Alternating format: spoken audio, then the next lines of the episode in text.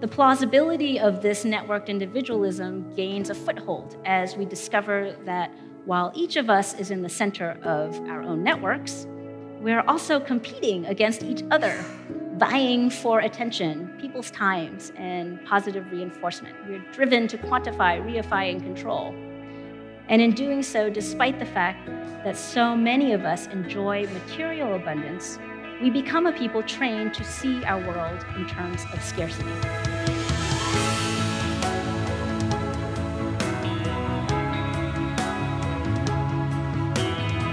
Hey, everybody, welcome to another episode of the Pastor Theologian Show. Today we have part two of a presentation from our national conference in October 2019 from Felicia Wu Song, Digital Life as Secular Liturgy, a matter of Christian formation. If you didn't get a chance to listen to part one, I encourage you to go check that out. It's the episode immediately previous to this one, but let's pick up right where we left off last week.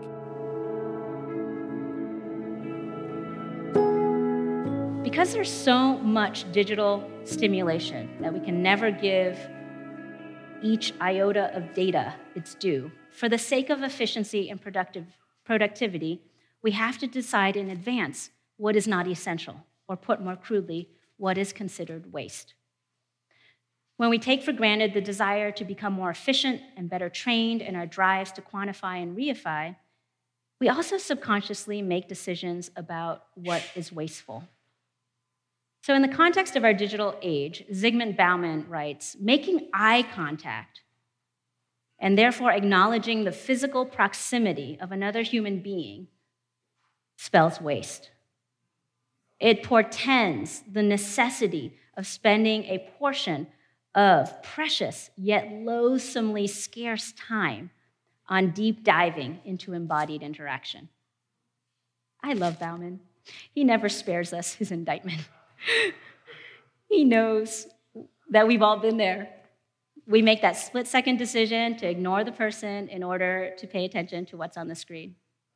We all know that meaningful, embodied interactions with family, friends, and colleagues, our neighbors, take a lot of work, and that the payoff is meaningful and can be great. It is, as Bauman puts it, a form of deep diving. But when we're preoccupied and we're tired we're still looking for some kind of payoff, it is often more appealing to indulge in social media's promise of a dopamine hit or to answer one more email in order to bring down our anxiety by one notch. To tend to those who are physically proximate to us is, as Bauman writes, a decision that would interrupt or preempt our hungry ritual of clicking through so many other potentially more interesting or potentially more productive possibilities. So, taken together, when we train in the, in the drives to quantify, reify, and control, we arguably begin to live into a distinctive story, a social imaginary that fundamentally positions the self at the center of reality.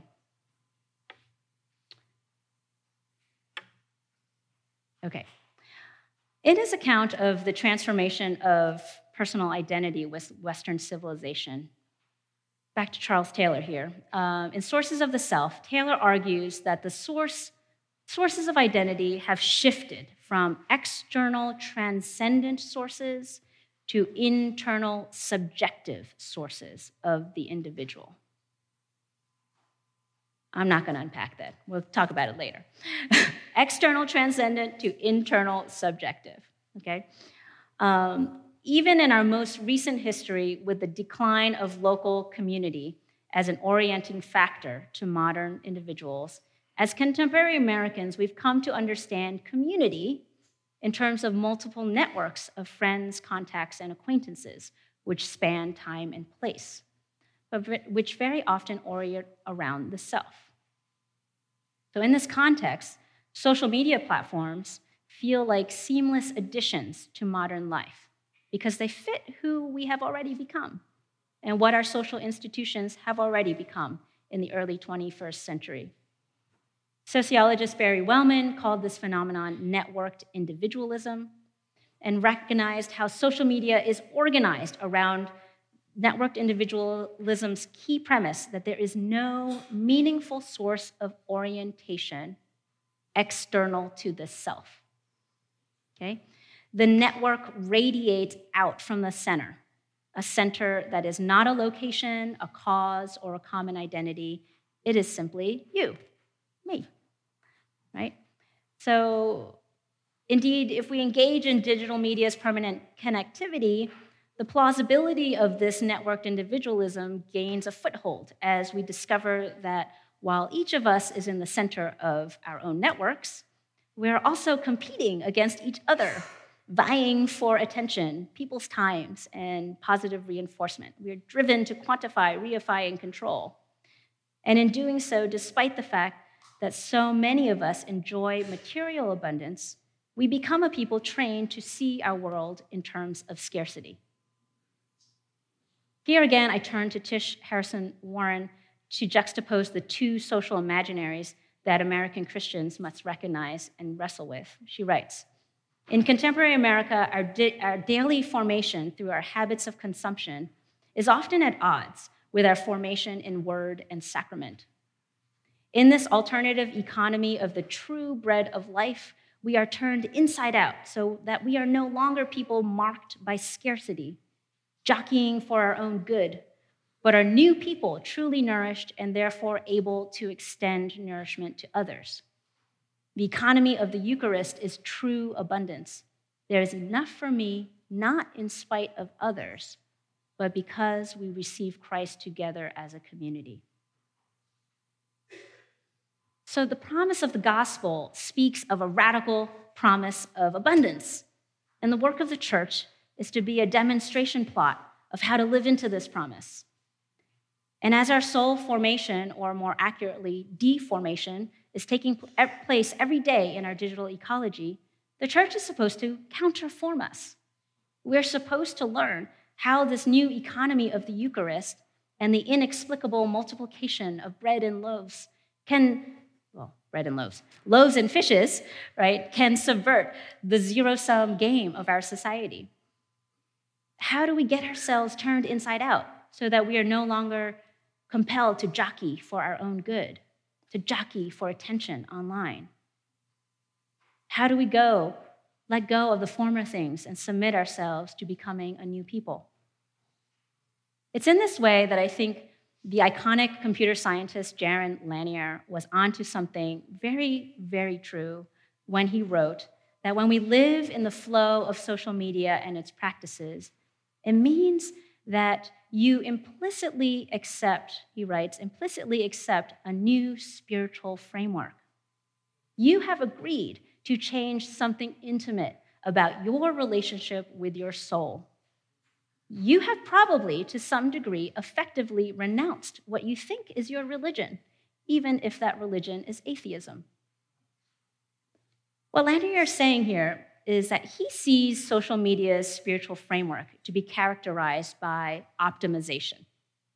He argues that social media shapes us so that we come to view time and place and others and even ourselves instrumentally. We come to think that everything in this world is merely fodder for us to use, to write about, to manipulate for our own pleasure and good. Therefore, every time we find ourselves trying to optimize our online presence, for more views and more likes. Every time we begin to even think in terms of optimizing our identities and our relationships, Lanier argues that we have effectively renounced our formal religious commitments and begun to serve a new master. He proclaims, You have been baptized. If Lanier is right, the story embedded in contemporary digital ecologies not only competes against the spiritual frameworks we profess, it also distorts and undermines our capacity to commune with God and others in the ways that we are created because it baptizes us into utilitarian and industrialized conceptions of time, place, relationship, and the human condition. Okay, I know my time is running out, so I better get to what can we and should we do about this as a church. Uh, so for a long time, I had thought about um, what, what would motivate digital resistance. Um, and I had thought that, that maybe if we just understood technology better, understood its fundamental nature, understood the theology of technology, understood how it functioned as an artifact of our God given creative powers, but also bound up in the fallenness of creation. Maybe if I just wrap my mind around that, I would be able to tame my own life habits and pro- properly situate the digital in my life. So I've been trying this, but I've come to kind of come to the conclusion that maybe our energies are actually better off devoted somewhere else. Okay, not to say that there aren't interesting insights and worthy, worthy, worthy things to consider in the theology and philosophy of technology, but rather, maybe what we, we need is not some more knowledge about technology, but actually a deeper understanding of what it means to be human, and actually a more concerted effort to live into that theological anthropology, right? That asserts human beings as being created to enjoy communion with God, our neighbor, and the created order within the possibilities and limitations of place and time. So it's to this end that one starting point that I found I have found generative is the Augustinian understanding of Christian formation and bodily practices, as Jamie Smith has written on in his works, Desiring the Kingdom and You Are What You Love. So, in these works, Smith argues that rather than assuming that we are formed primarily by knowledge, or beliefs, we should better appreciate how we are shaped by our loves, the stuff that churns in our guts, as indicated most often through what we do with our corporeal bodies. To me, this theological anthropology that Smith proposes is especially helpful in illuminating how, despite what knowledge we may have about how permanent connectivity is messing with us, right, despite our intuitive sense that aspects of our digital habits are impoverishing our lives. Few of us intentionally work to curb these habits. We know a lot, we know a lot about how we should live, but it doesn't lead to a transformed life. No, so our problem is not a lack of knowledge. Our problem is a lack of recognition in the formative powers of the visceral and the bodily.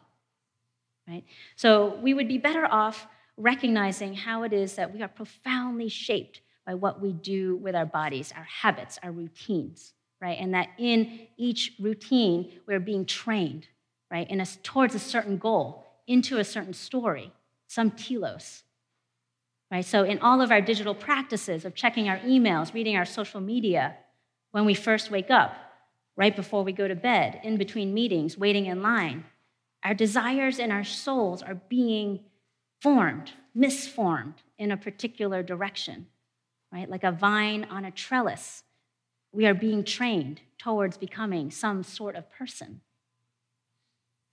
And unfortunately, when we are unreflective about our practices, Smith argues that we inevitably find ourselves engaged in secular liturgy, right? These personal cultural habits that routine, we routinely practice with our bodies, which have the effect of misforming our loves and our desires.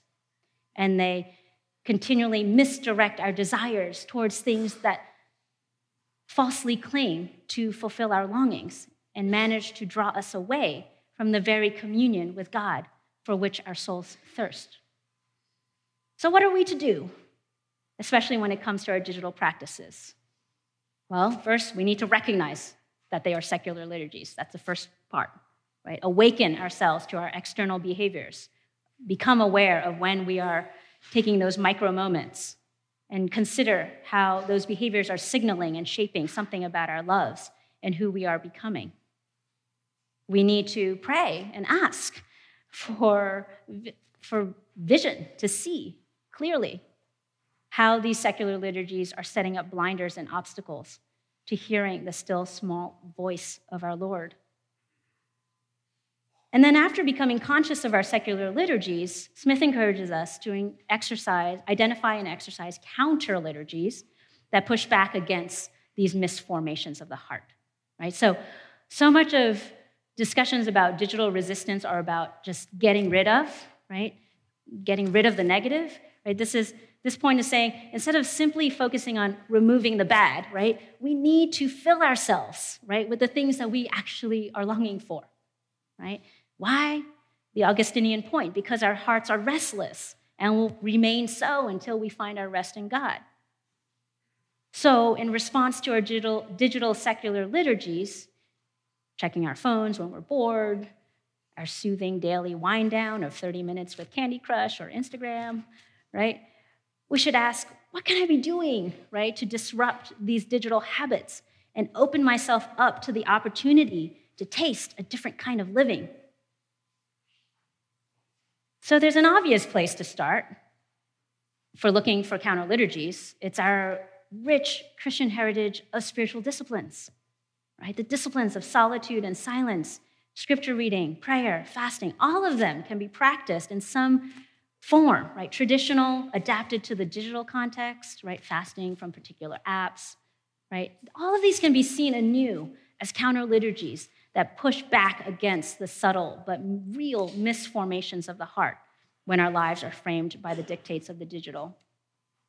Another approach to counter liturgies is to think in terms of experiments, which can create situations that the potential to reveal, that have the potential to reveal to ourselves the dependence we have on our digital devices. Right, so for those of us who are really nervous about doing some like massive change to your life, experiments are a good way to start. Right? Experiments can be modest, they can be contained, they encourage us to just step out of our comfort zones a little bit, try to taste something new. It's going to be frightening at first, but maybe actually becomes a source of life and vitality. So um, I'm just going to mention one possible experiment. Um, so, over and against our secular liturgies of digital multitasking, what if we engaged in experiments in monotasking? So, when we drive, we just drive. We don't listen to anything. We don't, you know, like, we just drive. It's just quiet in the car, or if you're with someone, right, talking to them. But especially when you're alone, right, you just drive. What would happen, right? When you're waiting online at the checkout, just wait. Don't pull out your phone, just wait, right? When you're doing laundry, just do laundry. That's monotasking, right? So, what happens to our brains? What happens to our hearts when we stop filling it? Do I become more aware of the place I'm at? Do I become more aware of the noise that's actually in my brain? What do I hear in my soul? What do I hear from God in that silence? We could talk about other experiments later.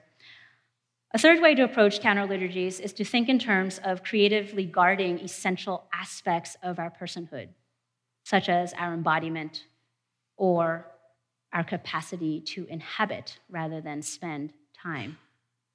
So, guarding sacred spaces or places, right? So, my family, we have a dock where we charge all of our devices at night.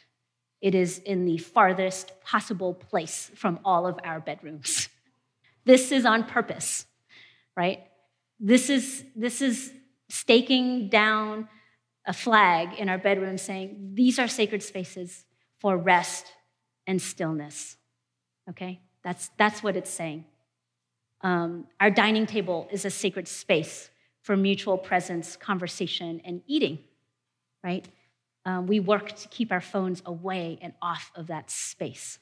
Again, it's just putting a boundary, saying this is a sacred space. We could guard sacred time, right? Um, I know for myself, I am best when I wake up before my family does. And I can enjoy a slow, quiet ritual of tea, see the morning light, have my own thoughts before everybody tells me what they think, right? So during that time, I try to avoid my phone for at least 30 minutes, right? I try to have it so that my prayer and scripture come first, that they fill me first before I find out what's going on in that terrible little box, right? At night, similarly, I delight in turning off my phone. Turning it off, I literally turn, I power it off every night, and it is truly a delight because it actually makes me feel free. I feel like no new input can come in, it's just what's in my house, right? I can rest, I can return to myself. So, what I particularly like about Smith's use of the terms secular liturgy and counter liturgy is its reliance on the word liturgy.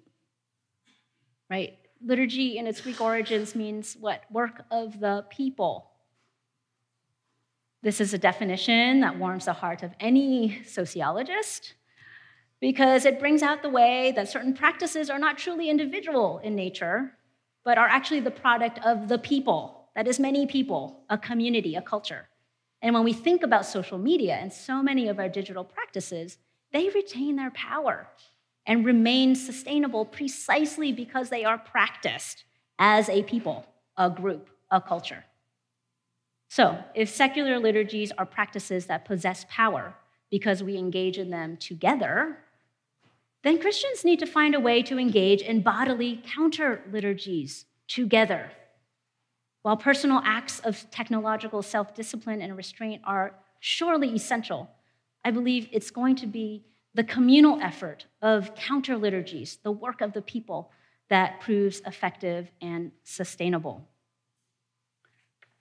Here, um, I'm just going to move to close here because I know my time is running out here. Um, I think part of part of what we want to recognize as the church here, thinking about counter liturgies, is, is that we live in a culture right now, this is a really exciting time for the church and technology. Because for the past four years or so, people are waking up and saying, you know, technology's messing with us. I am stressed out. I need to spend hundreds of dollars and go to a digital detox retreat, right? I need these productivity apps to take me off of social media. They're called freedom, right? Um, you have celebrities and people from within the industry coming out and saying, no, this is, this is not good, right? Um, so it's a really interesting time for the gospel to find new form and new, new shape, speaking into the desires and the hunger that so many people are expressing. And if we look around us, we'll see that um, there are many institutions that also already see this, and they are enacting counter liturgies of sorts, right? So, um, for example, if you look at the CEOs in Silicon Valley, right, they understand that they want something different because they send their children to tech free schools, right? That's very interesting, right? Um, lead edge art museums understand that there's something about sacred spaces because they hand out colored pencils and paper to visitors to draw and doodle when they come in the presence of art rather than just looking at their phones to read on the piece of art that they're standing in front of, right? Musicians and performers understand that their live performances are sacred in some ways because they lock up their digital their audience's digital devices in Yondr neoprene bags right? So that their audiences can be fully present um, in these experiences. Our Jewish brothers and sisters understand this when they ask congregants to turn off and put away their electronic devices in the synagogue because they regard the synagogue as a holy place of worship where the word of God dwells, right? And thus deserving reverence and respect. And the Buddhists, yeah, they got it, right? Because they're offering us all this language about mindfulness, right? And so, what is the genuine good news of Christianity, right? And this is where I'm excited to be with you all because you all love theology, right? And there's theologies of embodiment, creational theology, Trinitarian theology, pneumatology, right? We can spend all day just reflecting on incarnational theology. Each of them is just filled with incredible treasures for the world, right? That tell a different story that, that can fill people's hunger because people are tired, they're ready, right? But we just have to bring it in a way that addresses the deep needs that people are already uh, expressing. Okay, will you pray with me in closing?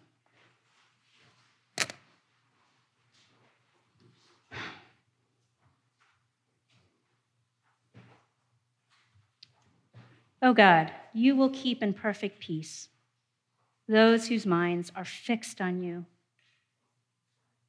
For in returning and rest we shall be saved. In quietness and trust shall be our strength. You are worthy of all praise. Help us to be faithful. Teach us how to abide in you.